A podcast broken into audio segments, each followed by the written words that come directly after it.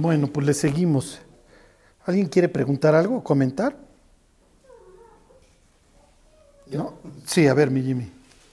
Como lo que dijiste ayer referente a lo que hablando de Israel, ahorita lo comentábamos, pues realmente lo que tenemos que orar es por la salvación de los que están allá más que por la paz de Israel, porque es inconsecuente la paz en Israel si no son salvos, ¿no? Pues eso es lo que nosotros tendríamos que estar viendo ahorita como cristianos. Pues hoy comentaron mucha gente de que hay que orar por la paz de Israel y tal, pero no sirve nada la paz si no son salvos, ¿no? Claro, sí. Como ha comentado, no va a haber paz, a final de cuentas. Sí, sí, no va a haber paz hasta que hasta que cambie el corazón. O sea, colocar al ser humano con el mismo corazón en el paraíso, pues vuelves a tener guerra. Sí, ese es el, ese es el problema. Pero sí esa es nuestra postura que debemos tener, ¿no?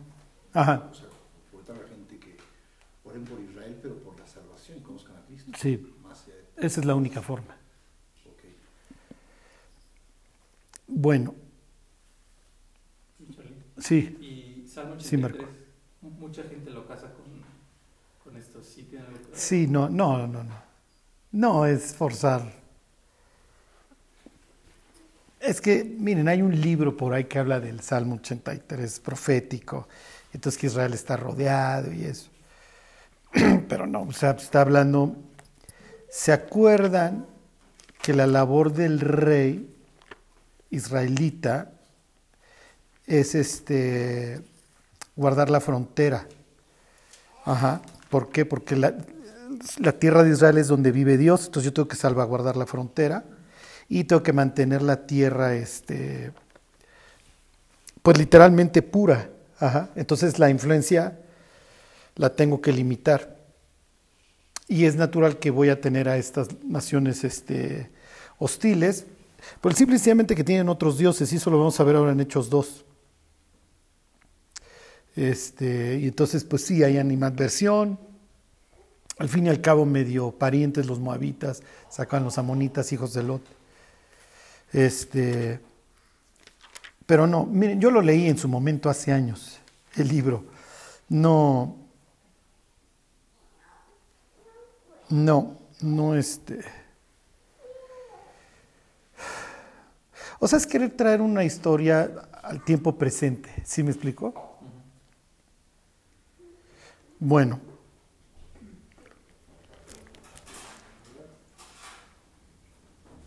Ok.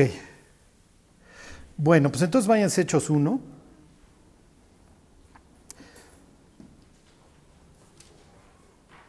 La semana pasada les hablaba yo de, de que Lucas y Hechos están, están relacionados por, el- simple hecho de que los escribió el, el mismo autor. Yo les recomiendo siempre leer Hechos y, y- perdón, Lucas y Hechos al mismo tiempo como si fuera un solo libro. ¿Ok? Porque tienes la parte 1 y tienes la parte 2, pero sigue el mismo tema. ¿Ok? Ahorita lo vamos a ver. Bueno, les voy a leer Hechos 1.1. Dice, en el primer tratado, está refiriéndose a su evangelio, o Teófilo, hablé acerca de todas las cosas que Jesús comenzó a hacer y enseñar. Pues ahí está, de eso se trata el, el evangelio, unas mini biografías, ¿ok? Dice, hasta el día que fue recibido arriba, después de haber dado mandamientos por el Espíritu Santo a los apóstoles que había escogido. Ok, ahorita va a describir la escena cuando Jesús es llevado al cielo, vamos a ver todo lo que implica, qué está haciendo Jesús, porque pues dice que es- esto lo comenzó a hacer y enseñar y pues ahora qué sigue. Lo que sigue es que va a actuar Jesús, va a actuar el Espíritu Santo, va a actuar el Padre, van a actuar los tres. ¿Sí se entiende?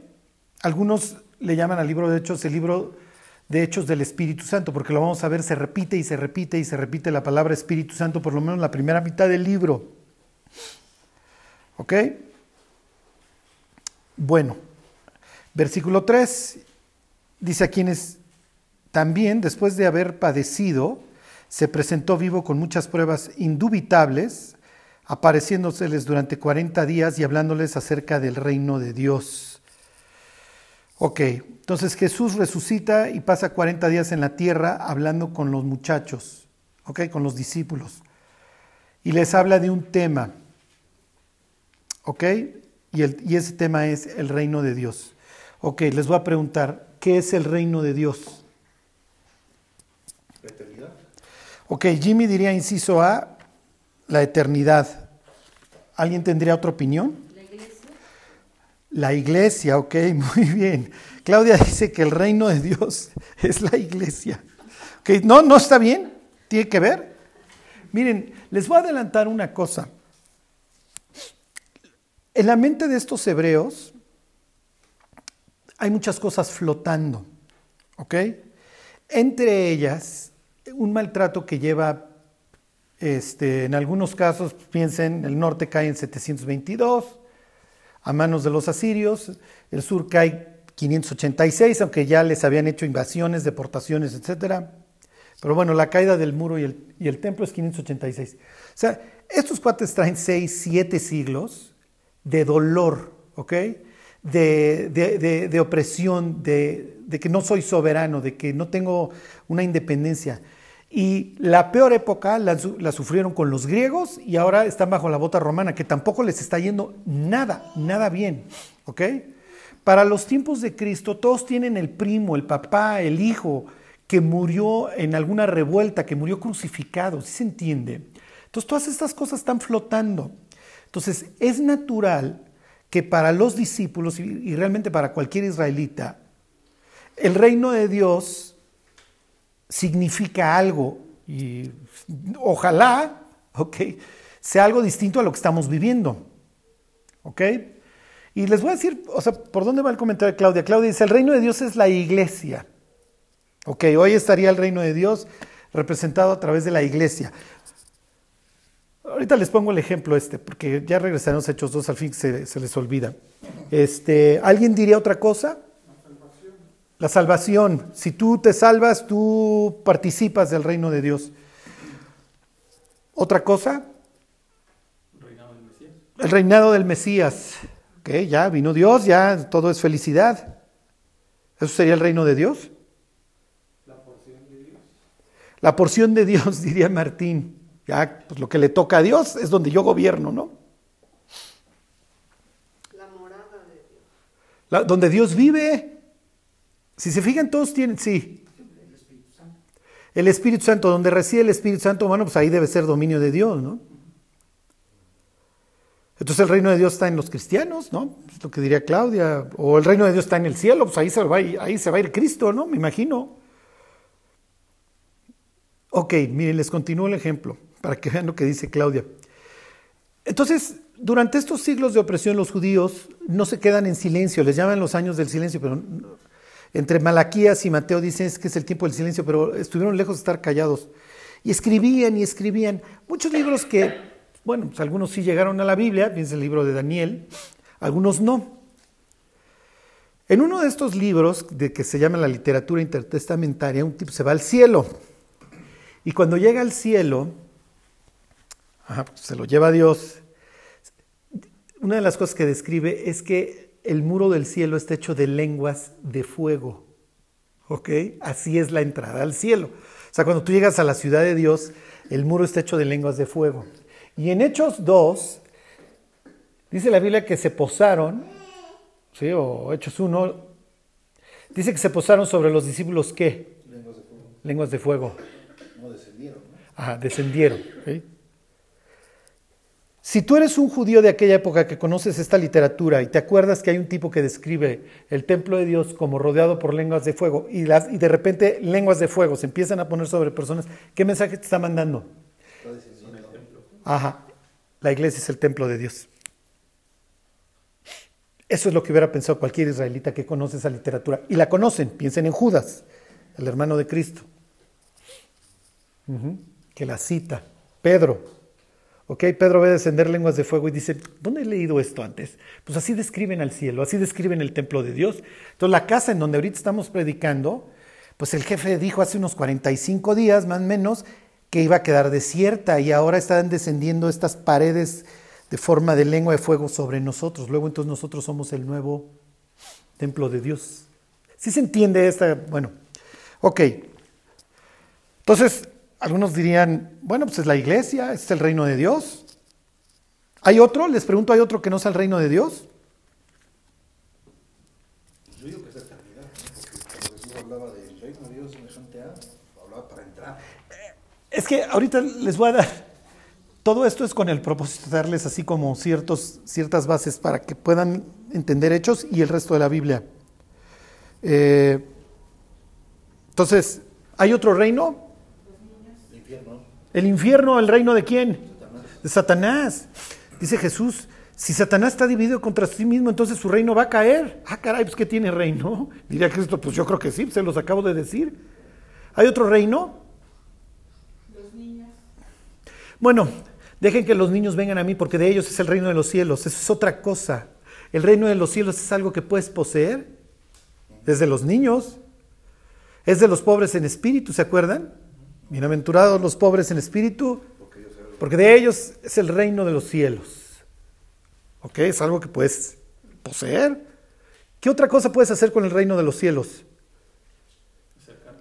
Te puedes acercar o el reino de los cielos se acerca a ti. Y efectivamente, como dice Marcos, te puedes acercar. ¿Se acuerdan que le dice Jesús a uno de los escribas? No estás lejos del reino de los cielos. Simplemente Juan el Bautista porque el reino de los cielos Se ha acercado. El reino de los cielos es algo que se acerca a ti. Miren, llevamos, el reino de los cielos es algo que puedes tener, es algo que se te puede acercar, es algo de lo que tú puedes estar cerca, es algo que puedes heredar, Y es algo que puedes rechazar también. es algo que puedes rechazar. No erréis que ni los estos, ni los otros, ni X, ni Y heredarán el reino de Dios. Es algo que puedes perder o no heredar, efectivamente. ¿Qué más? ¿Qué más es el reino de los cielos? Una herencia. Exacto. ¿Qué otra cosa? Un tesoro, exactamente. El reino de los cielos es como un cuate que se encuentra un tesoro y es tan grande para él este tesoro que va y compra el terreno en donde estaba el tesoro para quedarse con el tesoro. Sí, así, esas fueron de mis primeras lecciones de Derecho Civil cuando estudié la carrera. Descubrimiento de tesoros. Lo accesorio sigue la suerte principal. El dueño del terreno es el dueño del tesoro. Si mal no recuerdo. Que luego llega el Instituto Nacional de Bellas Artes y ya te lo quita, creo. Pero bueno, en aquel entonces la legislación, por lo que dice Jesús, es así. El, el dueño del terreno es el dueño del tesoro. ¿Qué otra cosa es el reino de los cielos? Piensen, hay un chorro. Muchas moradas, ¿no? En la casa de mi padre muchas moradas hay. Si así no fuera, yo lo hubiera dicho. ¿Qué más? Es como una semilla de mostaza, crece y se convierte en el árbol más grande y entonces vienen las aves y anidan. Oh. Uy, esto me suena también cuando las aves anidan, me suena también a sueño de Nabucodonosor y visión de, de Ezequiel y entonces vienen de todos lados, ya lo veremos qué tiene que ver. Ok, ¿qué más es el reino de los cielos? El paraíso, ok, un sitio agradable, digo, es lo que esperaríamos, ¿no? Una fiesta, ¿no? Exacto, es la fiesta de bodas, exactamente, te invitan. Y muchos van a estar bien enchilados porque van a venir de oriente y de occidente y se van a sentar con Abraham y van a partir pan con Dios en el reino de los cielos. ¿Qué más? Un derecho por ser hijo de Dios. Oh, algo a lo que tienes derecho si eres hijo de Dios, fíjense. ¿Qué más? Si no tienes suficiente aceite, no entras. Ok. A ver, váyanse a Hechos 28, váyanse al final del libro. Entender qué es el reino de los cielos para efectos del libro de Hechos y del Evangelio de Lucas es muy importante. ¿Ok?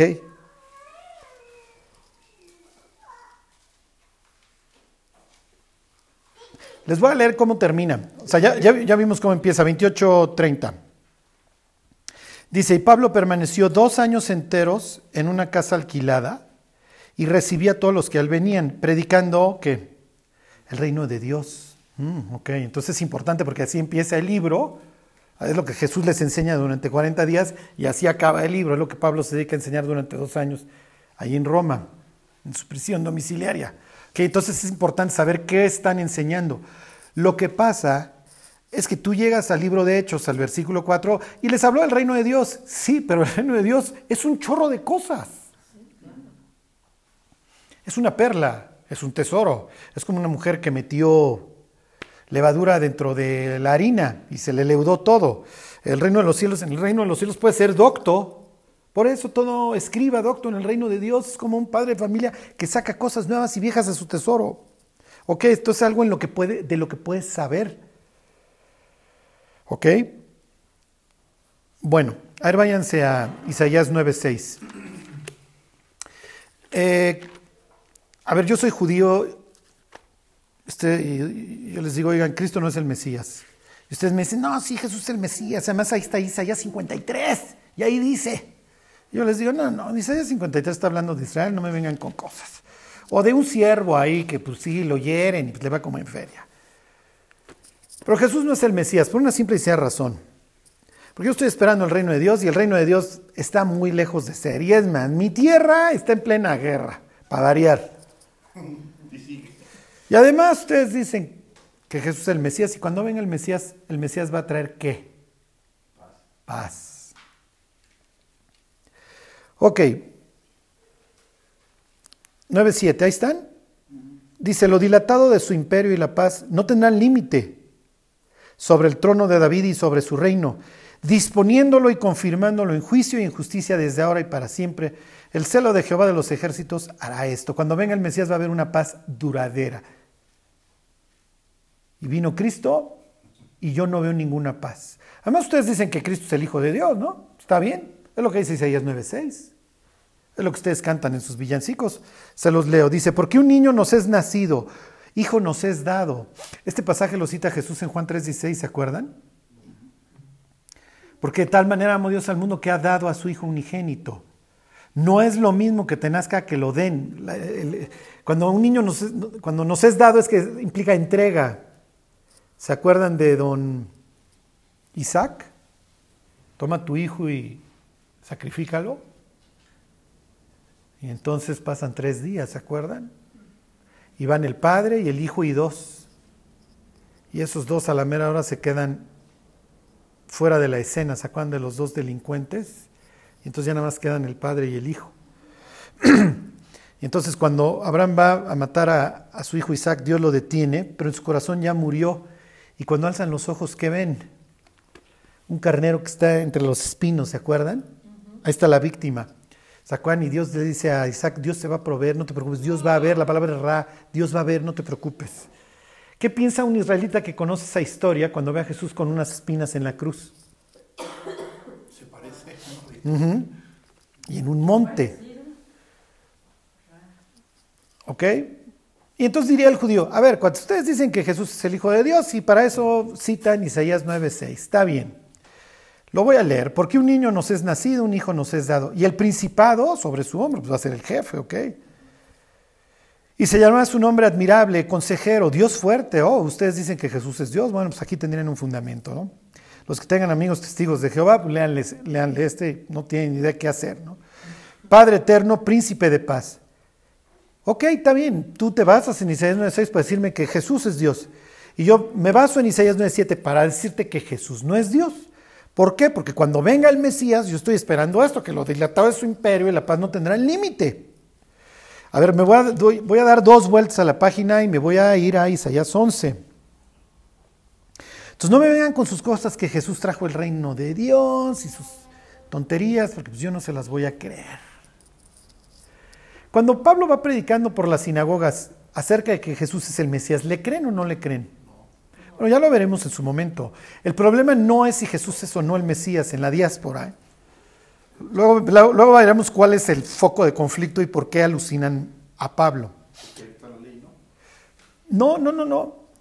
Bueno, ok, dice 11.1. Saldrá una vara del tronco de Isaí y un vástago retoñará de sus raíces. ¿Se acuerdan de estas palabras? Este, el vástago es Netzer. Que entonces los de Nazaret decían, de nosotros va a venir el Mesías. Y están esperando que venga el Mesías. Sí, pero resulta que un día Jesús en la sinagoga llega el hijo del carpintero a decir que él es este. Mm, ok, no, pues nosotros estábamos esperando otra cosa. Pues, ¿qué estaban ustedes esperando? Les pregunto, ¿los cristianos estamos esperando el reino de Dios? Entonces estaríamos de acuerdo con el judío, de que Jesús no es Dios, o sí, o sí, pero no. Ya me confundiste, Charlie, ese sería el inciso Ya C. me confundiste, sí, pues sí. Bueno, el reino de Dios llega a cada uno cuando recibe a Cristo, ¿no? Oh, ok, el reino de Dios llega a cada uno. Es tu derecho, dice Karina, con total autoridad, a ver, si no este es mi derecho. Si yo acepté a Cristo, Cristo está en mí, es, yo soy del reino. Eso le agrada a Dios. Ok, está bien, está bien, ya, no, no te enojes con nosotros, Karina. Estamos- esto es nada más para efectos de, de- de didácticos, de didácticos. Ok. Entonces, ¿cómo esperamos nosotros el reino de Dios? No. ok, Jimmy diría de panzazo. Ok, no el acceder, mi Jimmy. ¿Cómo esperamos que venga? En un caballo blanco de fuego. En un caballo blanco es lo que nosotros esperamos, ¿no? Apocalipsis 19. Entonces vi el cielo abierto y aquí un caballo blanco, que ahí está el conquistador. Y hay uno falso, hay un caballo blanco, hay otro jinete de caballo blanco en Apocalipsis 6, el falso. Es el anticristo, ¿no? El anticristo, pues nosotros esperamos al bueno, el 19, ¿ok? Y, y entonces el cielo se abre y baja y los ejércitos celestiales, dicen en el pasaje, le siguen vestidos de, lino finísimo, blanco y limpio. Y de su boca sale una espada aguda para ir con ella a las naciones. Es lo, que- es lo que nosotros esperamos, ¿no? ¿Esperamos algo distinto de lo que ellos esperaban? No, esperamos exactamente lo mismo que ellos esperaban. Como no llegó así, pues no es. Y no llegó así. Y la pregunta es, a ver muchachos, estás con el Mesías, ¿no? Está bien. ¿Y qué te dijo el Mesías? No, nos estuvo enseñando el reino de Dios. Y pues como, ¿qué vieron? Pues sí, Charlie, los típicos pasajes de Isaías 11, Isaías 9, estos de Joel. Ahorita los vemos, ahorita vemos algunos. Sí, pues los típicos, ya saben. Este, Jeremías 23, 5. Bueno, Isaías 2, todos esos pasajes bonitos. A ver, vamos a seguir leyendo este, porque esto es lo que ellos están esperando.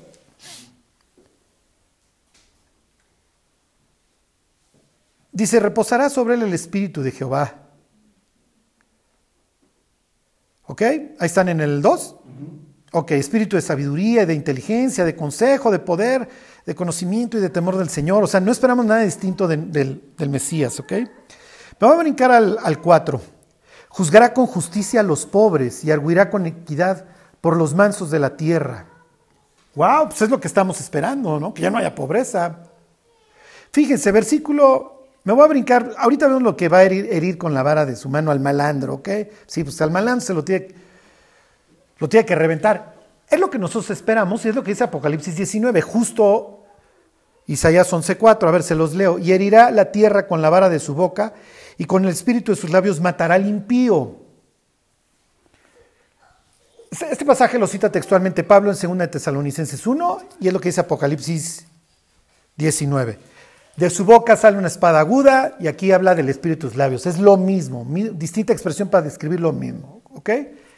¿Por qué nosotros sí lo recibimos como lo esperamos? Bueno, es lo que estábamos esperando y ellos no. Ellos les toca un joven, bueno, ya entonces ya ni joven, un señor de 30 años, humilde de espíritu, no tiene recursos, tiene 12 discípulos. Pero, a ver, Jesús, yo no veo que estés matando a nadie con el espíritu de labios, al contrario, te la ves resucitando personas. Fíjense, esto se pone más grave. Fíjense, me voy a brincar al 6. Este es lo típico, ¿no? Morará el lobo con el cordero. Morará el lobo con el cordero. Cuando nosotros vemos una foto de esto, ¿de qué trata la foto? Nosotros le llamamos, ¿cómo le llamamos a esta escena los cristianos? No, no, no, sí, sí, sí, pero, o sea, tú ves la foto, vas a la librería cristiana y está el lobo, el milenio. Es lo, es lo que nosotros le llamamos, ¿no? ¿Ellos qué le, cómo le llamarían? La venida de Mesías. Pues sí, es cuando venga, pues es- me lo acaban de decir, ¿no? En el 11.1, que del, que del tronco de Isaí, ¿quién es Isaí? ¿Quién es Isaí? ¿El papá de quién? De David. Entonces este es David, este es el hijo de David, ¿ok? Y David, ¿qué, ¿a qué le suena? A rey, a militar, ¿no? David se pone manotas a todo mundo. Entonces va a venir y se va a poner manotas a todo mundo. Y el único que saca una espada a lo largo de esta historia es el tonto de Pedro, corta una oreja y esa oreja la repara esa misma noche Jesús. Sí, sí, sí ven, o sea, lo que quiero que vean es que este, este término de reino de los cielos lo leemos. Ah, sí, les habló del reino de los cielos. Pero nunca nos detenemos a pensar, oye, ¿qué les dijo? Estuvo 40 días hablando del reino de Dios. ¿Qué ¿Qué les dijiste, Cristo? Y es para llegar con los muchachos. Muchachos, ¿qué les dijo? O sea, ¿cómo puedes hablar 40 días del reino de Dios? ¿Qué les dijo? Y, ahorita, y miren, todos más o menos tenemos una idea de qué les dijo. ¿Ok? Y cuando vayamos leyendo el libro de Hechos, vamos a ver obviamente qué les dijo. Todo lo que aquí han comentado es verdad. O sea, que el reino de Dios está en mí. El reino de Dios es algo a lo que puedo acceder. El reino de Dios es algo tan precioso que dejo todo por adquirirlo. Ese sería el ejemplo de la perla o del tesoro. El reino de Dios es algo de lo que puedo saber. O sea, si alguien me pregunta, oye, ¿cómo va a ser el reino de Dios? Mira, va a ser paradisiaco, va a ser increíble. ¿Okay? Soy doctor y entonces te enseño Isaías 9, 6 y 7, te enseño el 11, te enseño los pasajes que hablan de esto, ¿no? A ver, les leo el 11, 6. Dice, morará el lobo con el cordero y el leopardo con el cabrito se acostará. El becerro y el león y la bestia doméstica andarán juntos y un niño los pastoreará. Ok, entonces piensen, ahí están juntos el lobo y el cordero ya. Ya no hay esta muerte, ok, ya no hay necesidad de que ese coma el de allá y este círculo de la vida en donde necesariamente implica muerte. Que versículo 7. La vaca y la osa pasarán, sus crías se echarán juntas y el león como el buey comerá hierba, ya el león ya.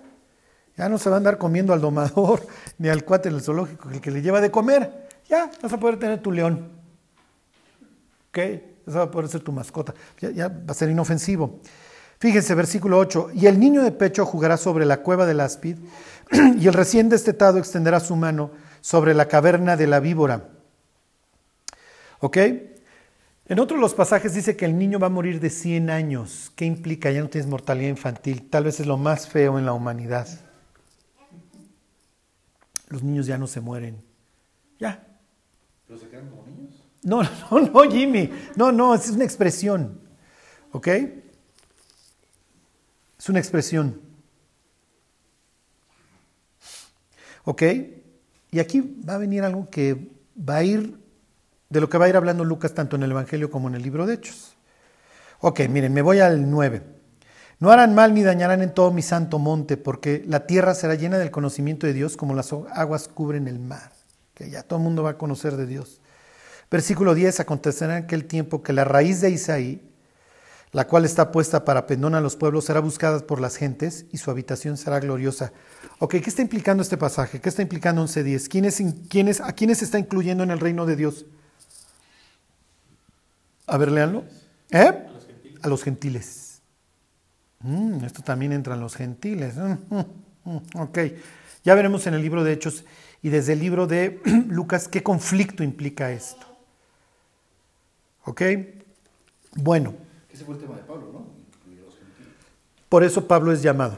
Por eso Pablo juega un rol preponderante desde el 9 en adelante. ¿Ok? No están llamando a cualquier pelado y era muy importante que llamaran a Pablo. ¿Ok? Por eso Jesús se refiere en el libro de Hechos a, Pablo como, un instrumento escogido.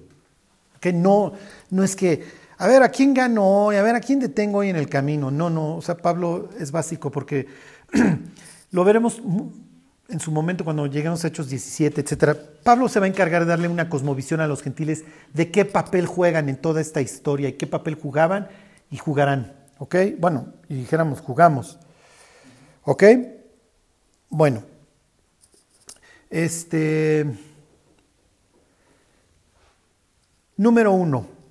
Esto es muy importante.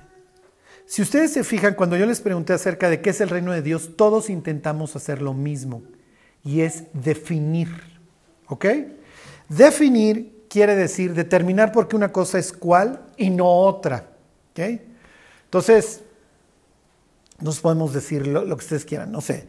Voy a hablar a lo tonto. El ojo es el órgano por medio del cual el ser humano capta las imágenes. ¿Sí me explico? Y es nuestra intención. ¿Por qué? Porque nosotros somos occidentales y nosotros pensamos en abstracto. ¿Ok?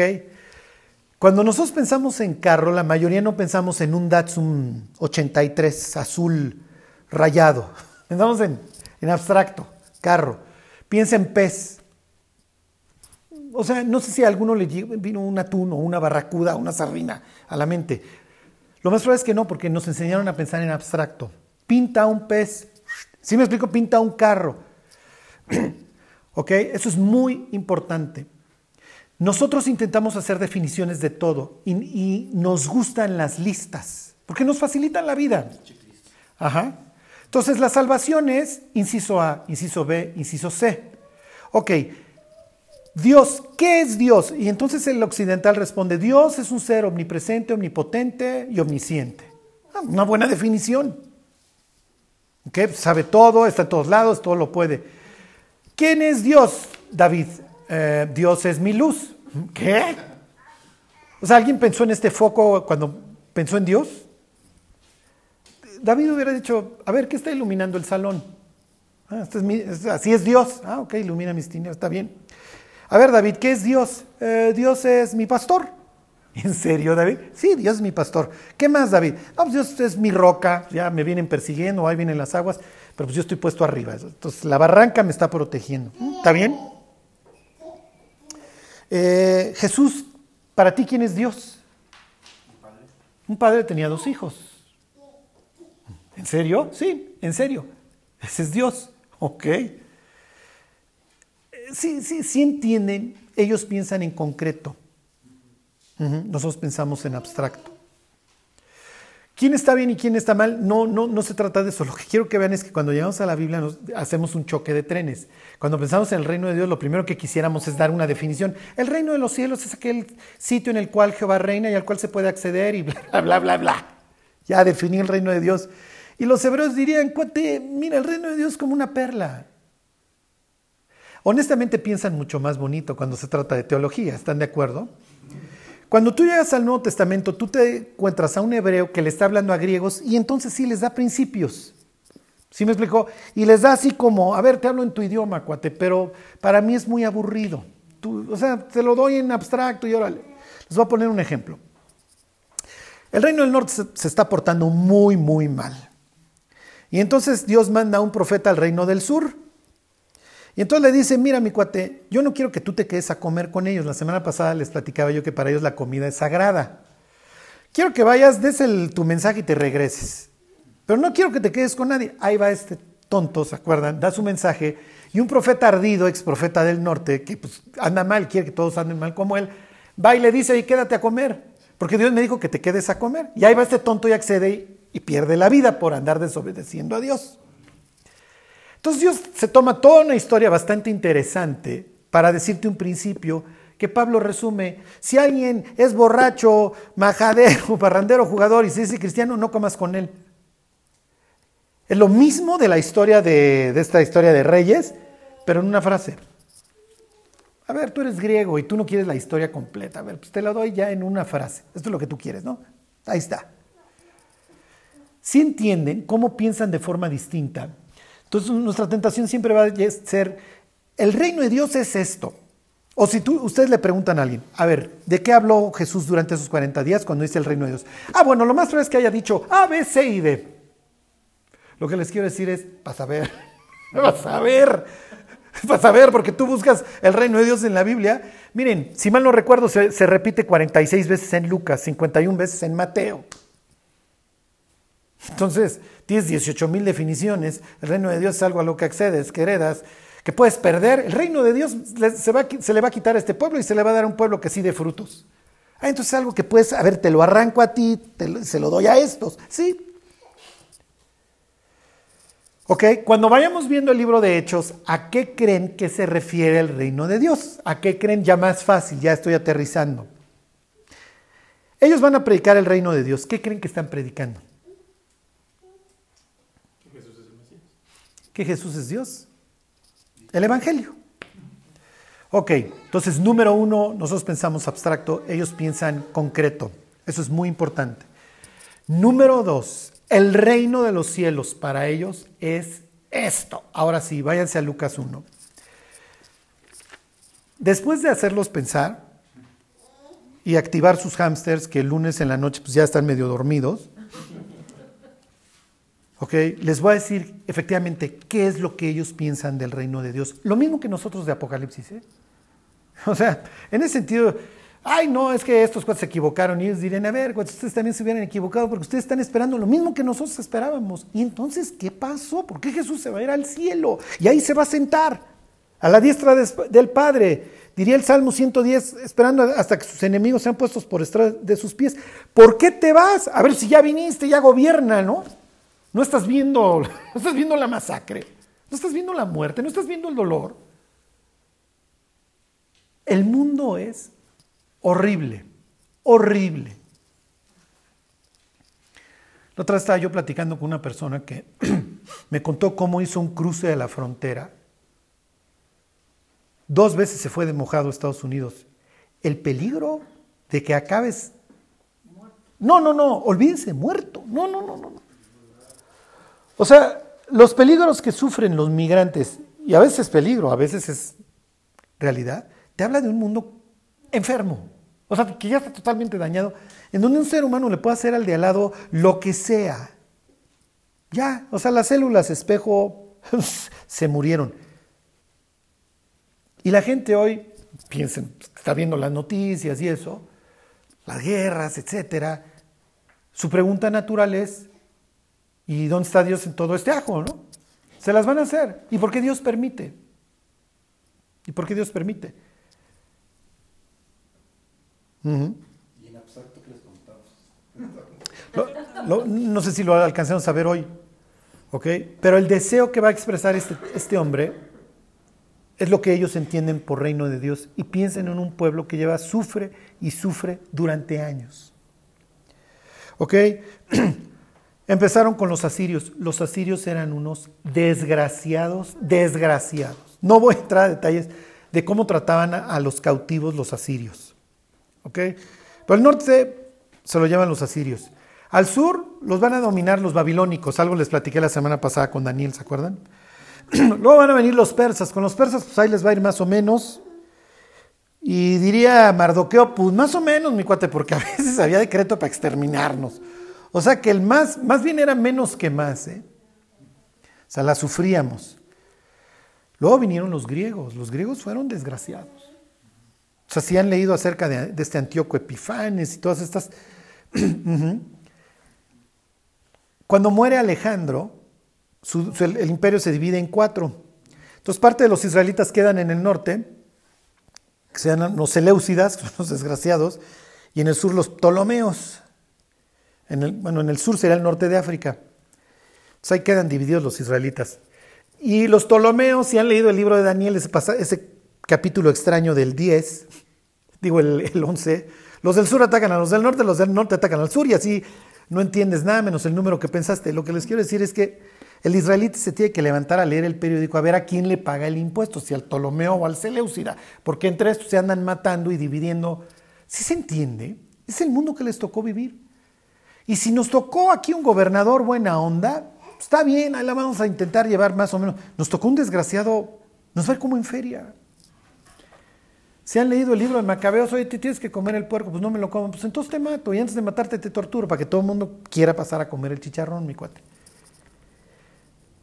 Los judíos van a tener una época de liberación, más o menos ahí la historia de los Macabeos. Se van a empezar a pelear entre ellos y un día pasa Pompeyo y Pompeyo aprovecha y, a ver muchachos, ya no se anden peleando, ahora quedan bajo la bota romana y ni este ni aquel. Y así les va a ir. Y Roma va a traer la paz a, a la provincia de Judea como la lleva a todos lados, con la cruz. Con la cruz, no me refiero que van predicando el cristianismo, no, o sea, con la cruz. O sea, con un poste y un travesaño a donde se la viven colgando celotes que se están poniendo al tiro. Ok, número dos. Ok, el mundo del Nuevo Testamento, el mundo judío del Nuevo Testamento lleva siglos de opresión. Ese es su mundo. Entonces es natural que ellos quieran liberación. Cuando ellos piensan en el reino de Dios, ellos piensan en libertad. Ok, número tres. Nosotros dividimos Estado y religión. ¿Ok? Y pues miren, Occidente prácticamente son puros estados laicos. Y laicos entre comillas, ¿eh? porque luego son más luciferianos y así no niegan la cruz de su parroquia. Pero bueno, este. Pero bueno, tenemos esta idea de separación desde la ilustración de separación iglesia-estado, ¿ok? Para estos hombres, no. Política y religión están íntimamente unidos. Entonces, cuando Jesús reúne a cinco mil personas y les da de comer, y cuando resucita muertos, Y cuando no habla bien del César o no habla bien de Pilato y se, digo de, de Herodes, se refiere a él como una zorra. Esas son declaraciones muy fuertes, ¿ok? Son declaraciones políticas. Nosotros las leemos como, ah, es que no es espiritual lo que ustedes quieran. No, no, no. O sea, en el mundo de ellos, Dios y de los reinos son indisolubles. Y si hoy tenemos la bota romana es por qué. ¿Por qué si yo siendo judío en la tierra de, de- de Dios gobierna Roma? ¿Por qué? Pues porque siempre han sido necios, ¿no? Ah, porque, porque nos hemos portado mal. Y entonces Dios nos entregó a los gentiles. Y entonces para que venga el Mesías, ¿qué tenemos que hacer? Portarnos bien, exactamente. ¿Ya entienden a los fariseos? No, no, Jimmy, no te rías. El fariseo no está mal en ese sentido, muchachos. Si se la viven chupando, se la viven portándose mal, pues entonces vamos a vivir bajo la bota romana. Entonces, todo para siempre. Y entonces, ¿por qué estás comiendo con publicanos? Y nosotros, ¡qué mala onda son los fariseos! Y los fariseos, el fariseo se voltearía con nosotros. A ver, tontos. ¿Saben por qué vivimos bajo la bota gentil? Sí, porque se portaron mal. Y entonces, y si sigue habiendo publicanos, entonces ¿ustedes creen que va a querer venir el Mesías? ¿Creen que nos van a quitar la bota de encima? La bota de encima es un qué? Castigo. Es un castigo. Y si me porto bien, pues me, me quitan el castigo, ¿no? Es lo que dice Deuteronomio. Si yo me arrepiento aún desde ahí, pues me va a venir a salvar Dios. A ver, váyanse al libro de Nehemías al capítulo 9.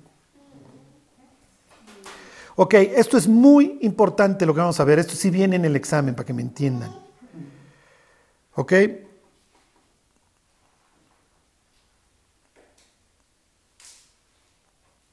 ¿Nehemías qué? 9.30, ahorita les digo, este, es que en esto mi...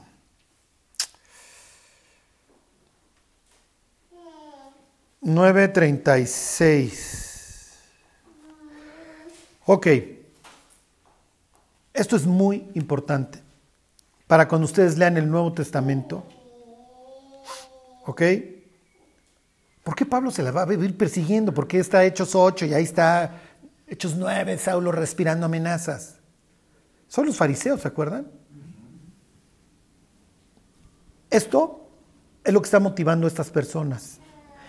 Miren, lo que quiero que vean es que la historia es, es más interesante de lo que a veces alcanzamos a ver y las personas están operando bajo ciertas premisas. ¿Ok? Todos lo hacemos todo el tiempo. Como dicen los gringos, hay algo que está manejando el camión, que nos está guiando, que nos está impulsando. Ok, dice aquí, ahí están. Dice, he aquí hoy somos siervos. Este señor está hablando dentro de la tierra de Israel, es uno de los exiliados que regresó. Henos aquí siervos en la tierra que diste a nuestros padres para que comiesen su fruto y su bien. ¿Ok? Desde entonces los judíos se ven como siervos en su propia tierra. Ellos se ven como exiliados. ¿Ok? El castigo no cesa. Porque nos portamos muy mal. Y entonces vamos a confesar nuestros pecados. De eso se trata. Les doy el tip. Esdras 9, Nehemías 9 y Daniel 9. En los tres, esos tres capítulos 9 son confesiones de nuestros pecados para que Dios nos restaure. ¿Y qué sucede? ¿Y Dios los restaura? Bueno, pues los señores llevan dos mil años todavía desde estas escenas. Bueno, de la de Nehemías, olvídense. De la Nehemías, esto fue hace 2500, 2400 años de esta escena. ¿Y Dios ya nos restauró? No, pues Dios ya no nos restauró y seguimos igual. ¿Y entonces qué falló? Algo falló. Algo debe estar bastante mal. Juan el Bautista le manda a preguntar a Jesús, oye, ¿eres el que había de venir? O sí, sí, o sea, porque yo no estoy viendo el fuego que salga de tu boca, y yo no estoy viendo que matas al impío con el espíritu de tus labios. A ver, yo no veo aquí a los romanos ya diciendo, vamos a llevar la leve con Cristo, ¿eh? dejen muchachos las armas. Ok, si ustedes quieren entender qué es el reino de Dios para los israelitas cuando nace Cristo y en la época de Hechos, es esto. Jesús va a cambiar el paradigma. ¿eh? Jesús coincidirá mucho con Claudia. Efectivamente, donde gobierno yo en esa vida, ahí está el reino de Dios. Y ya les diré esta, pues este choro teológico de que ya, pero todavía no. El reino de Dios ya vino. Mm, mm. Y dice Charlie, es pregunta de truco, lo sabemos, porque si decimos que sí, pues nos vas a preguntar que dónde está la libertad. Si te decimos que no, Pues para los cri- cristianos sí, y para los demás no, no, hasta que no reciban el Espíritu de Dios. ¿ok? Pero si ya vino el reino de Dios, ¿qué diría Cristo? Danos una señal de cuándo va a venir el reino de Dios y qué dice Jesús. El reino de Dios no vendrá con advertencia, está entre ustedes. Mm, ok. Y diría Pablo, efectivamente, contestó bien el maestro, porque en él habita corporalmente toda la plenitud de la deidad.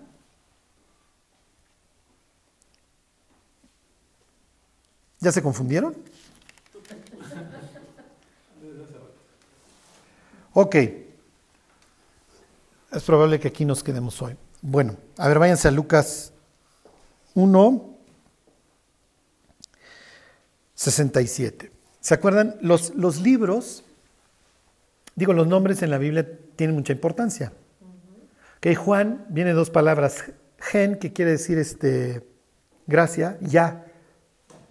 Dios, Dios da gracia. Zacarías, Zahar, quiere decir este, recordar, ya Dios. Dios se acordó de tus oraciones, le dice el ángel a Zacarías. Dios tiene en mente lo que has hecho, cuate. Dios no se ha olvidado de ti. Dios te, se acuerda de ti, Zacarías. ¿Cómo te llamas? No, pues Zacarías. Ah, pues mira, en el nombre lleva la fama, mi cuate. Porque eres un buen tipo, ¿eh? Eres un buen tipo. Y pues mira, ando con, me gusta esto de los nacimientos este, extraños y milagrosos. Tú ya, obviamente, ya estás grande, cuate, tú ya. Pero pues de eso se trata, así como Abraham, como, como Isaac, que tuvieron nacimientos milagrosos. Este, o sea, digo, no, no, no me refiero al de Abraham, pero Isaac tiene un nacimiento milagroso, ¿ok? Y Rebeca, pues cuando da luz a sus hijos, a Jacob también y a Edom son mila- milagrosos. Entonces también contigo va a haber nacimiento milagroso, vas a tener un hijo. Y entonces te Juan que le dice, ¿cómo? ¿Y y cuál habrá sido la expresión que, mira, tonto, te vas a quedar mudo por no haberme creído? ¿Ok? Bueno. Finalmente, bueno, pues ya, cumple, ¿ok? Hizo su parte don Zacarías para procrear y va a cargar a su chamaco, va a estar feliz. Al octavo día, el 8 es, es el número del reinicio, entonces por eso circuncida al niño en el octavo día, ¿ok? Y entonces ya pues, queda con el sello del pueblo. Ya eres parte del pueblo de Dios. Y entonces cuando lo circuncidan, ya le van a poner su nombre, ¿no? Y entonces, a ver, pues ¿cómo le van a poner? Y entonces, pónganle Zacarías como el papá. No, no, no, se llama Juan. Porque Dios da gracia. Dios le va a dar gracia a su pueblo. Dios va a ser benévolo con su pueblo y nos va a dar lo que tanto queremos. Pues, ¿qué quieres, Zacarías? ¿Quieres una iglesia bonita? Mm, No. No, no, no, no es lo que tengo en mente, muchachos. Entonces, ¿qué tienes en mente? Lo mismo que ustedes. ok. 1.67, ahí están. Ok, dice, Zacarías su padre fue lleno del Espíritu Santo. Esto es típico en los escritos de Lucas, las referencias al Espíritu Santo, ¿ok? Y profetizó diciendo, bendito el Señor Dios de Israel, que ha visitado y redimido a su pueblo. ¿Se acuerdan de esta expresión de José? Jehová os visitará. La muerte de José, el hecho de que lo embalsamen y acabe en un féretro egipcio, es algo que tiene mucho significado porque a Egipto desciendes. Entonces, en el principio creó Dios los cielos y la tierra, así empieza el Génesis, Dios ordena el caos, pero algo sucede en el inter de la historia que tienes una vida ejemplar que acaba en un féretro en Egipto, ahí está la muerte. Pero está la promesa de que Dios va a venir por mí, entonces saben que llévense mis huesos de aquí porque algún día voy a resucitar. Dios me promete la vida eterna. Dios me prometió un reino en donde ya no va a haber este sufrimiento y no me van a vender mis hermanos y no voy a ser esclavo y no me voy a tener juicios injustos. Vamos a ser felices, muchachos. Dios los visitará y entonces Zacarías toma esta expresión y dice, Dios ya nos visitó. Y así como nos liberó de Egipto, ahora de quién nos va a liberar?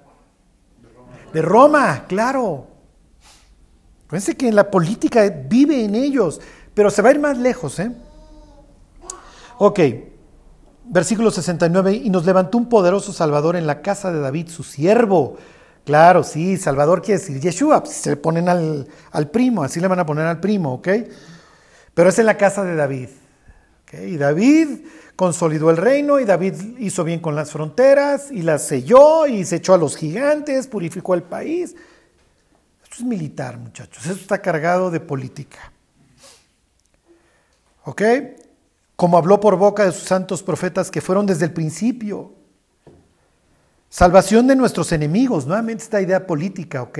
Ya no hay malandros, ya no hay jamás, que, ni Hezbollah, ni que te echen bombas, ya ni, ni, persas, este, asirios, los que ustedes quieran, y en el libro de jueces nos conquistaban también todos, filisteos, madianitas, todos.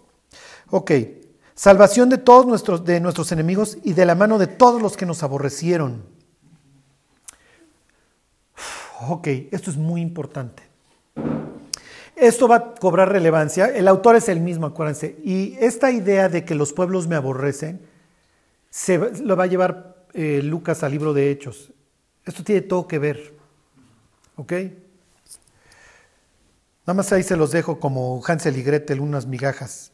Ok, dice, para hacer misericordia con nuestros padres y acordarse de su santo pacto, del juramento que hizo Abraham nuestro padre que nos había de conceder. ¿Qué le promete Dios a Abraham? Tierra, descendencia y bendición. Influencia. Ajá, eso sería la tierra. Tierra, descendencia y bendición, esas tres cosas. Entonces él dice, tú le hiciste una promesa a nuestro padre, al, al iniciador de todo esto. Esto es muy importante. ¿eh? Todo este rollo que se echa Zacarías es cómo piensa un judío en esa época. ¿Qué piensan ellos? Las naciones son nuestros enemigos. Dios llamó a Abraham. Y antes del llamado de Abraham, ¿qué sucedió? Que esto se puso muy mal. Babel. Ok, ¿qué tiene que ver Babel? ¿Qué tiene que ver Babel con Hechos 2? Que lo que vamos a ver en Hechos 2 es literalmente la reversión del juicio de Babel. Tal cual. Pues el Mesías vino a arreglar todo, ¿no? Ok. Les voy a volver a leer el 73. Del juramento que hizo Abraham nuestro padre, que nos había de conceder que, librados de nuestros enemigos, sin temor le serviríamos. ¿Por qué, Zacarías? ¿Tienes temor ahorita? Pues sí, ¿no estás viendo? Yo tengo un sobrino, yo tengo un hijo. Bueno, hijo no, yo tengo un sobrino, yo tengo un familiar que murió crucificado. En un berrinche de alguno de estos Herodes. O de algún gobernante. O tengo uno que azotaron porque no pagó el impuesto completo. Entonces yo quiero que me libren de mis enemigos, de los que me aborrecen, de mis enemigos. Lo repito y lo repito y quiero que venga David. Y va a venir el hijo de David. Y así le llama Bartimeo, ¿se acuerdan? David, eh, perdón, Jesús, hijo de David, ten misericordia de mí. Sí, pero el hijo de David no saca la espada y no la saca y no la saca. Y, y de repente el hijo de David está desnudo en una cruz. ¿Qué está pasando? Si vino o no el reino de Dios, porque el reino de Dios dice que va a haber paz. Y que el, el cordero y el león van a estar juntos. Y que ya no vamos a tener a nuestros enemigos molestándonos. Ya veremos Isaías 61, más adelante, este reinado del Mesías. Isaías 61 se los dejo de tarea. Todo el tiempo le echa a los gentiles. Los gentiles van a ser nuestros siervos, ellos esto, ellos el otro. Y los gentiles nos, están dominando y nos molestan. Bueno, sí hay algunos que les damos chance de entrar en el reino. Porque hay un centurión buena onda que nos, hasta una sinagoga nos hizo. Ey, es digno que le ayudes, Jesús, su siervo está enfermo. Pero la mayoría de los malandrines no los queremos. Ya, ya, ya, que se vayan, que se vayan. Porque se han portado mal con nosotros. Ok, se los vuelvo a leer 74. Que librados de nuestros enemigos sin temor les serviríamos en santidad y en justicia delante de Él todos nuestros días. Zacarías entiende, ¿cómo lo entendemos nosotros? Que el reino de Dios tiene una influencia en la persona que la convierte buena. Por eso vamos a servir a Dios, ya no con una tendencia a la maldad, sino en santidad y en justicia. Ya, cuando venga Dios nos vamos a portar bien. Ey, pues es lo que dice Isaías. El conocimiento de Dios va a inundar el mundo como las aguas cubren los mares, ¿no? Pues, y además, si todos vamos a conocer a Dios y esto se va a inundar, pues yo creo que nos vamos a andar portando bien. Es lo que promete Ezequiel, y haré que andéis en mis mandamientos. Cuando nos dé el Espíritu Santo, y va a venir el Espíritu Santo, y el Espíritu Santo dice Ezequiel que es en los últimos tiempos. ¿Alguien se acuerda qué le pregunta en Hechos uno los discípulos a Jesús? Pues estamos hablando del reino de Dios, dices que va a venir el Espíritu Santo. Y entonces, ¿cuál es la conclusión natural? ¿Restaurarás el reino de Israel ya entonces? Entonces, bueno, estos 40 días que nos hablaste del reino, pues ya porque nos vas a dar el Espíritu Santo, ¿no? Les sigo leyendo Lucas. Ok, entonces ya no vamos a tener enemigos, ya no vamos a tener temor y además nos vamos a portar perfectamente. ¿va? Vamos a servir a Dios sin hacer osos, en santidad y en justicia. Muy bien. Y entonces tú, niño, se está dirigiendo a su hijo, profeta del Altísimo serás llamado, porque irás delante de la presencia del Señor para preparar sus caminos, para dar conocimiento de salvación a su pueblo, para perdón de pecados. Ok, entonces también entiendo que si había alguna deuda, también se cancela con la llegada del Mesías, que bueno, por la entrañable misericordia de nuestro Dios, con que nos visitó desde lo alto la mañana. ¿Por qué? ¿Por qué nos visitó desde lo alto la aurora? ¿Por qué creen que se hace referencia a la mañana? Muy sencillo, piensen lo más sencillo. Porque ya va a venir la luz. Porque ya hay luz y si va a venir la luz, entonces estamos en, en tinieblas. Zacarías, ¿cómo ves tu vida? Mal, muy mal. La veo en tinieblas y estoy rodeado de mis enemigos y les pago tributo y gacho. Y además, ¿sabes qué es lo peor, Charlie? Que es mi propio paisano. Viene Mateo y es el que me lo cobra. Y viene y me cobra X denarios y en el camino él se clava unos y ahí va y le da al soldado esto. Les decían publicanos porque era publici, era el derecho público y eran los impuestos públicos. ¿Cómo funcionaba? Tú ibas a Roma y subastabas. Entonces salía ahí el administrador de la aduana o el propio César, quien haya sido, y decía, a ver, de la provincia de Macedonia quiero tanto, y de la provincia de Acaya quiero tanto, y de la provincia de Judea quiero tanto. ¿Quién me los da? Y entonces alguien alzaba la mano, yo te pago esa lana. Y entonces decía otro, no, yo te pago más lana. ¿Cuánto te ofreció él? No, pues mil denarios. No, pues yo te ofrezco mil cien. Bueno, a ver, ¿quién da más? No, pues mil trescientos, órale.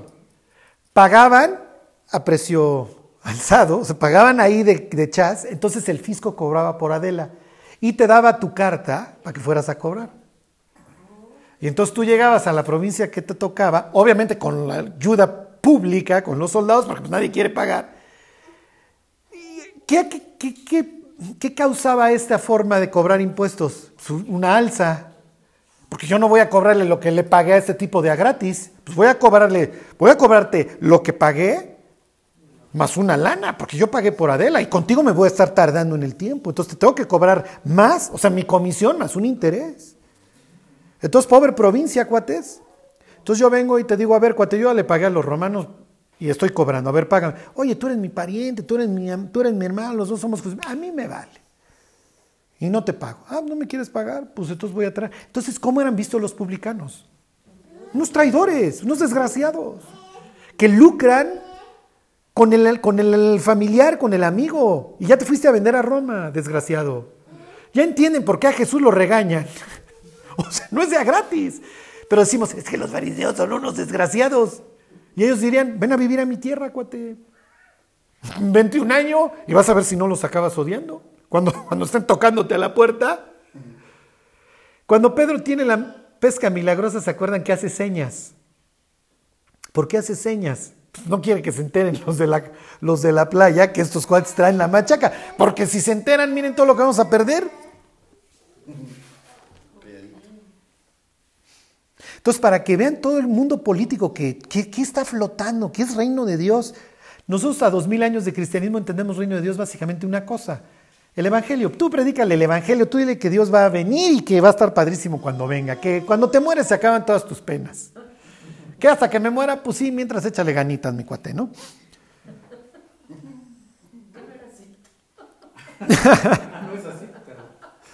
Ok, entonces estábamos en tinieblas, pero ya no está amaneciendo. Es lo mismo que dice Pedro, hasta que el lucero de la mañana salga en nuestros corazones. Ok, versículo 79. Para dar luz a los que habitan en tinieblas, sí, pues así andamos, y en sombra de muerte, para encaminar nuestros pies por camino de paz. Según Zacarías, Juan el Bautista vino a anunciar que, que ya la hicimos, muchachos. Ya vino el Mesías. Y Malaquías, que es un pasaje, es un libro que se tiene que saber los sacerdotes porque habla a los sacerdotes, dice que he aquí yo envío mi mensajero delante de tu faz antes que venga el día grande y terrible del Señor. Y el día grande y terrible del Señor brilló por su ausencia y sigue brillando por su ausencia. Entonces, ¿qué predicamos? Cuando le hablamos de Cristo a alguien, ¿qué predicamos? Bueno, vamos a terminar. A ver, váyanse a Isaías 52, 7. Y les hago el último comentario. Cuando los judíos están bajo la bota griega, los griegos, pues acuérdense, pues ellos piensan y tienen sus debates y tienen a sus sofistas y, sus escuelas de pensamiento estoicos y, y etcétera. Y es natural que, a ver, estos hebreos pues, tienen unos conceptos buenos y nos gustan sus rollos. Pues a ver, háblame de tu Biblia. Y acaban traduciendo la Biblia. Y la traducción se llama la Septuaginta. ¿Ok? Cuando ustedes, ustedes vean una referencia en su Biblia que dice LXX, es una referencia a la Septuaginta. Le llaman 70 porque en teoría, esa es la teoría romántica, 70 sabios tradujeron la Biblia hebrea, lo que nosotros llamamos el Antiguo Testamento, al griego. Es natural que los discípulos utilicen la Septuaginta porque le predican a un mundo muchas veces griego, sobre todo Pablo. Y el Nuevo Testamento está lleno de citas de la Septuaginta. En Hechos hay citas de la Septuaginta, ya las veremos en su momento. En Hechos 2 luego, lo, luego lo, lo vamos a ver. Ok, lo que quiero que vean es una palabra que nos vamos a encontrar. Nosotros pensamos que evangelio es algo nuevo, que iglesia es algo nuevo. No, en la Septuaginta ya tienen la palabra eclesia, ya tienes esta palabra, fíjense. 52.7, ahí están en Isaías 52.7. Dice, cuán hermosos son los montes, perdón, son sobre los montes los pies del que trae alegres nuevas, del que anuncia la paz, del que trae nuevas del bien, del que publica salvación, del que dice a tu Dios reina. Mm, ok. Tu Dios reina. Ah, entonces me está diciendo que va a venir Dios y va a reinar. Ahí viene el Mesías y entonces el lobo y el cordero y lo que ustedes quieran. Paz, ya librados de nuestros enemigos. Todo lo que hemos estado leyendo. Se los voy a volver a leer. Cuán hermosos son sobre los montes los pies del que trae alegres nuevas, del que anuncia la paz, del que trae nuevas del bien. La palabra nuevas del bien, ¿qué creen que es la palabra en griego? Evangelion.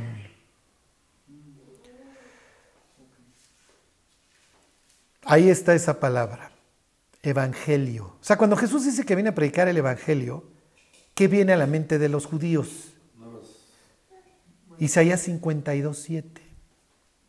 Oh, ya va a reinar. Y entonces Jesús se dedica a predicar el reino de, lo, de, los cielos, el reino de Dios. El que no nazca de nuevo no puede ver el reino de los cielos, Nicodemo. Oye, Cristo, te andan buscando, vamos a otras aldeas porque para esto he venido, para anunciar también allá el reino de Dios. ¿Qué te refieres con reino de Dios? No, pues voy a predicar el Evangelio. Oh, Evangelio, Isaías 52, 7. Así se sabía en la Biblia, ¿eh? muchos. Esta idea de Evangelio es de que las buenas nuevas, no, no lo anunciamos así, nosotros anunciamos que Dios te va a salvar del infierno. Ellos anuncian que Dios va a reinar. Es lo mismo, pero no es igual. ¿Por qué no es lo mismo?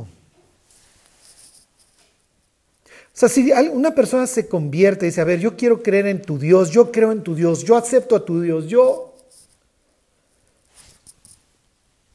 En este momento le abro la puerta de mi vida a este Dios.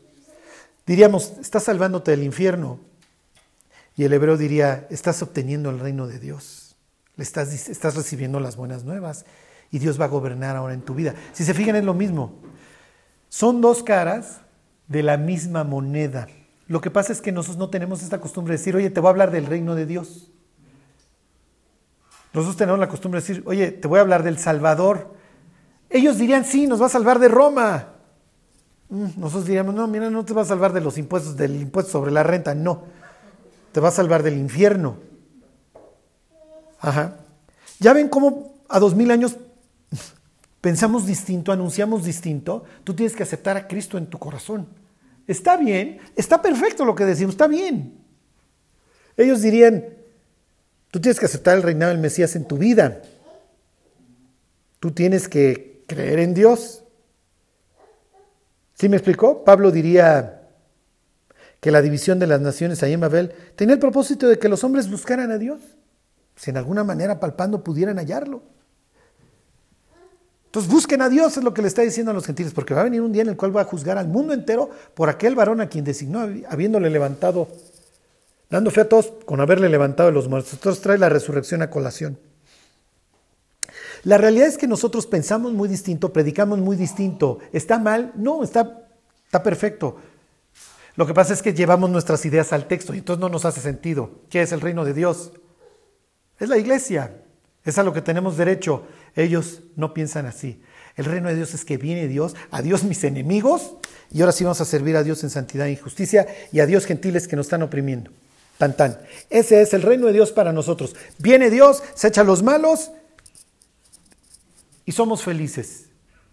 Y nosotros diríamos, bueno, mira, pensándolo bien, nosotros pensamos igual que ustedes, porque es lo que nosotros entendemos Apocalipsis. Si se fijan, al final de cuentas, predicar el reino de Dios es difícil de definir. ok, esa va a ser la conclusión de hoy. Por un lado, pero por el otro lado es bastante fácil. Mira, te predico a mi Dios. ¿Quieres que mi Dios gobierne en tu vida? Sí, sí quiero o no quiero. Si tú decides que hoy gobierne en tu vida, vas a ver cambios en tu vida, los cuales efectivamente se van a perfeccionar cuando estés con Él.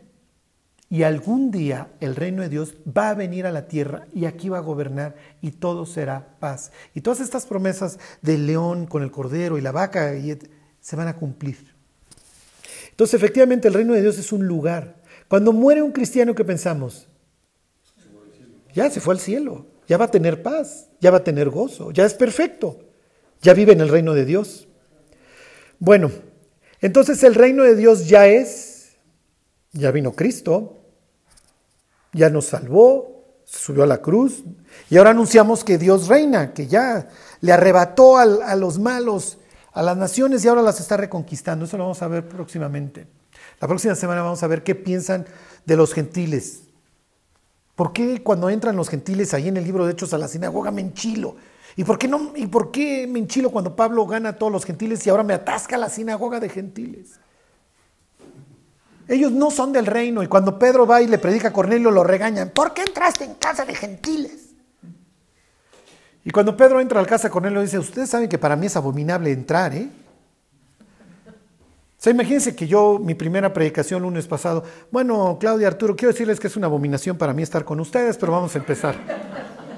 O sea, no es la forma como quieres empezar un estudio bíblico. Y así empieza Pedro. Termino. El reino de Dios ya es, pero todavía no. Ya es, ya vino Cristo. Ya venció al mal en un sentido, ya. Ya lo derroté. Permito que siga existiendo, eso ya lo iremos viendo, porque el libro de Hechos habla de eso. Los cristianos van a sufrir todo el tiempo. Cada capítulo del libro de Hechos está lleno de sufrimiento de los cristianos por querer extender el reino de Dios en medio de un reino de tinieblas que se opone. Entonces sí, Cristo ya vino y el reino de Dios se está extendiendo pero no está en su plenitud. ¿Sí se entiende? El reino de los cielos no está en su plenitud. Todavía no vemos la paz. La, plenitud es cuando el Cordero... Exactamente. El día que Cristo venga, lo que leímos en Isaías 11, cuando venga Dios y mate al impío con el espíritu de sus labios, ya. Ya no hay malos, ya. Es lo que quiere Zacarías. Vamos a servir a Dios en santidad y justicia todos los días sin temor. Ya, tan tan, y me levanto y no tengo preocupaciones, no, no, hay no, no me preocupo de nada. No me puedo enfermar, no puedo perder el trabajo, no hay escasez. Vivo con Dios. Mientras vivimos en un sitio feo. Mientras somos embajadores de un reino que ya existe, pero que todavía no vemos con plenitud, ni en este mundo ni en nuestra vida porque sí tenemos parte, muchas partes de nuestra vida transformadas y muchas con las que todavía luchamos. Así es el mundo y así es el cristiano. El reino de Dios ya vino, ok, ya gané, diría Cristo, ya le arrebaté, resucité, vencí a la muerte. Los dioses de las naciones ya los vencí, ya no tienen derecho sobre las naciones, entonces vayan y hagan discípulos de todas las naciones, mis cuates. Está bien. Y ya soy papá de X, ya vivo en su corazón. Y el reino de Dios se está extendiendo en su vida. A veces tiene victorias, a veces tiene derrotas. Y mi familia, mi reino en este mundo, representado a través de sus embajadores, que es la iglesia, tiene victorias, tiene derrotas. Se extiende a veces y a veces se encoge. A veces da un súper testimonio, a veces no. A veces trabaja en unidad, a veces no. Sí se entiende. Entonces, alguien un día llegó a esta conclusión, ya, pero todavía no. Y tiene razón. El reino de Dios ya vino, pero todavía no viene en su plenitud. Entonces, cuando le hablamos a alguien de Cristo, le decimos, mira, si recibes a Cristo vas a recibir el reino de Dios en tu vida y Dios va a empezar a trabajar en tu vida y serás hijo del reino.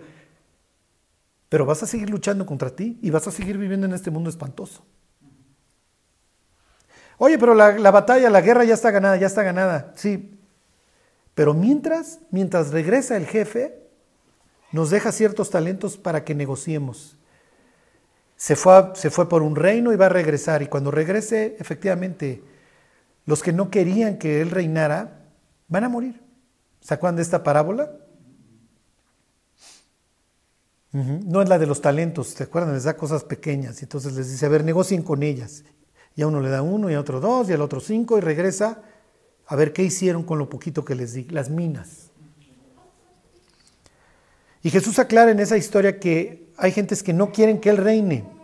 Y cuando regrese, pues sí, mis cuates, yo no puedo reinar si tengo gente subversiva. Entonces, sorry, lo lamento, me quedo con los que sí querían que gobernara.